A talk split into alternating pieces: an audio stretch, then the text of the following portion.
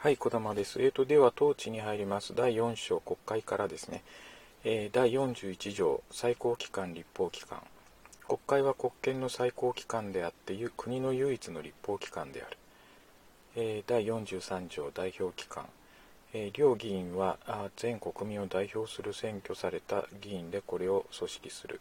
2項、え両議員の議員の定数は法律でこれを定める。え第48条兼職の禁止。何人も同時に両議員の議員たることはできない。49条、歳費受領権。両議員の議員は両議員の議員は、えー法律の定めるところにより、えー国庫から相当額の歳費を受ける。第50条不逮捕特権。両議員の議員は、えー法律の定める場合を除いては、え国会の会期中逮捕されず、え会期前に逮捕された議員はその議員の要求があれば、え会期中これを釈放しなければならない、え要求するのは議員です。議員の委員は、え衆議院とかの委員です、え51条免責特権両議員の議員は、え議員で行ったた演説討論または評決について院外で責任を問われない。第52条上会。国会の上会は毎年1回これを召集する、えー53条臨時会。内閣は国会の臨時会を召集臨時会の召集を決定することができる。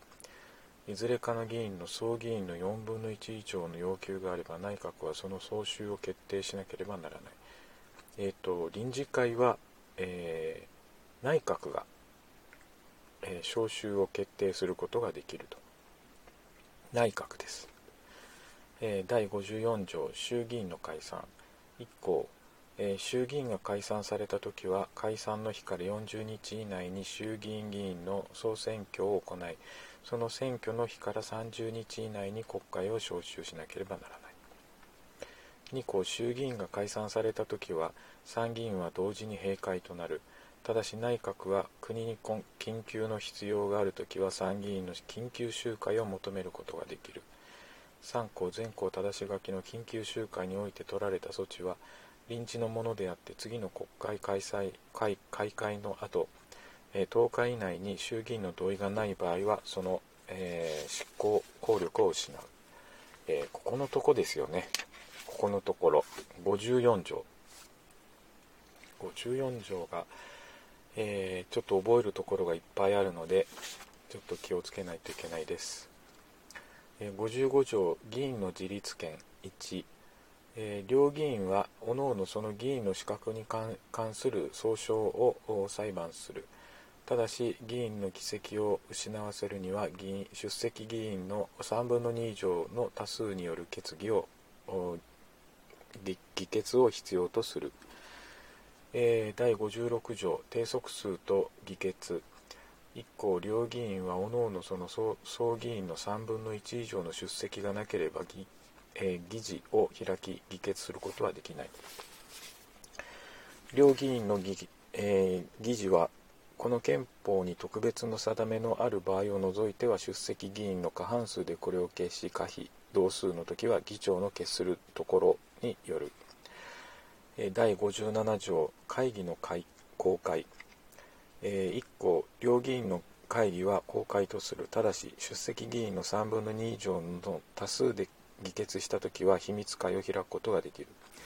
2項両議員は各々その会議の記録を保存し秘密会の記録の中で特に秘密を 要すると認められるもの以外はこれを公表しかつ一般に頒布しなければならない、えー3項。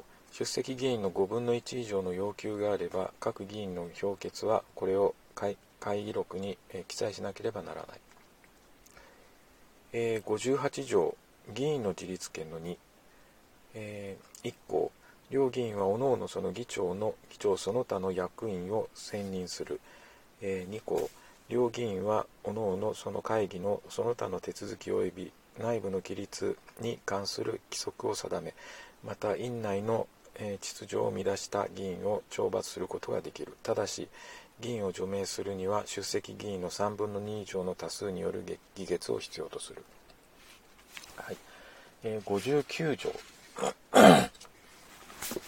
法律案の議決。1項法律案はこの憲法に特別の定めのある場合を除いて両議員で可決した時法律となる。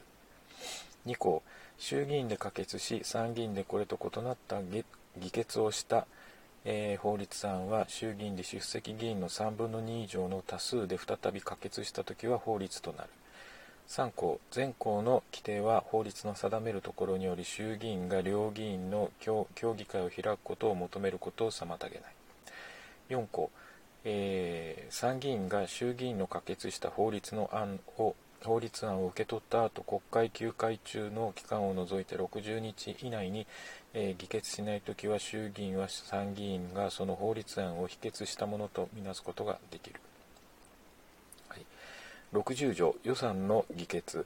1項予算は先に衆議院に提出しなければならない。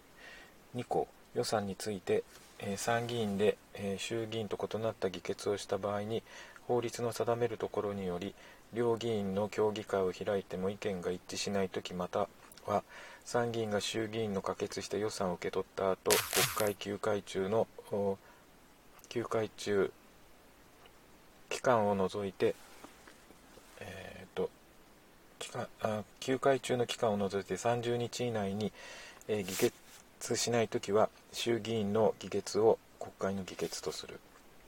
第61条条約の承認。条約の締結に必要な国会の承認については全条第2項の規定を準用する。第62条国政調査権。両議員は各々国政に関する調査を行いこれに関して承認の出頭及び証言並びに記録の提出を要求することができる。第63条大臣の出席、えー、議員出席。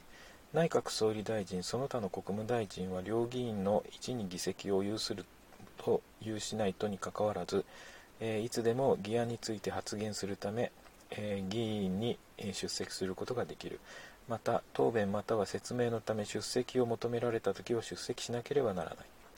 第64条第弾劾裁判、えー、1項、え国会は罷免の訴追を受けた裁判官を、えー裁判するため両議員の議員で、えー、組織する弾劾裁判所を設ける、えー、ここまで、えー、国会で、え65条から内閣です。内閣いきます。えちょっと時間があるかな。中途半端かな。えーと、第65条行政権の帰属。行政権は内閣に属する。内閣の66条内閣の組織と責任。1項内閣は法律の定めるところによりその主張たる内閣総理大臣及びその他の国務大臣でこれを組織する、3項内閣総理あ2項内閣総理大臣その他の国務大臣は文民でなければならない。3項内閣は行政権の行使について国会に対し連帯して責任を負う。これは政治責任のことでございます、第67条内閣総理大臣の指名。内閣総理大臣は国会議員の中から国会の議決でこれを指名する。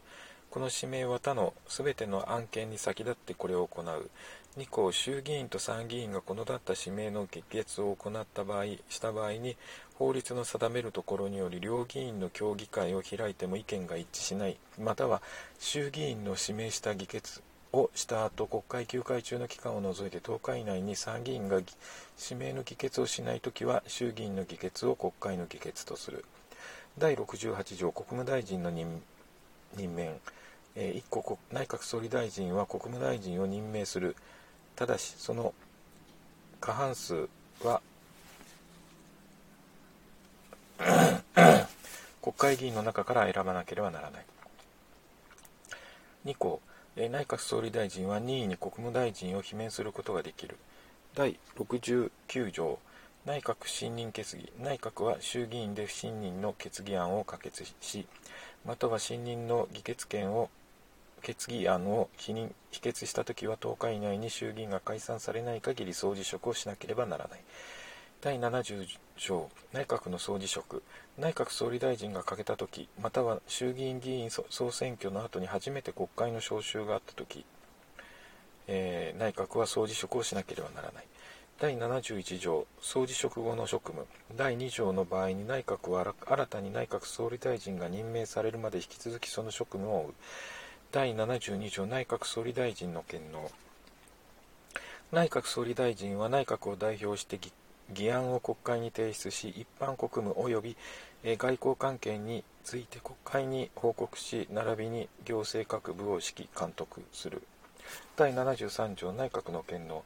内閣は他の一般行政事務のほか左の事務を行う、え1時間が来ていますね、1法律を誠実に施行し、国務を総理すること。2外交関係を処理すること。3、条約を締結すること。ただし、事前事前に時期によっては、事後に国務省、国会の承認を得ることを必要とする。4、法律の定める基準に従い監視、管理に関する事務を勝利すること。5、予算を作成し国会に提出すること。6、この憲法及び法律の規定を実施するために政令を制定すること。ただし政令には特にその法律の委任がある場合を除いては罰則を設けることができない。7、大社特赦現現刑刑の執行の免除及び復権を決定すること。第74条署名連署。法律及び政令にはすべての主任国務大臣が署名し内閣総理大臣が連署することを必要とする。第75条国務大臣の訴追、え、国務大臣はその在任中内閣総理大臣の同意がなければ訴追されない。ただしこれがため訴追の権利は害されないというところです。今日はここまでです。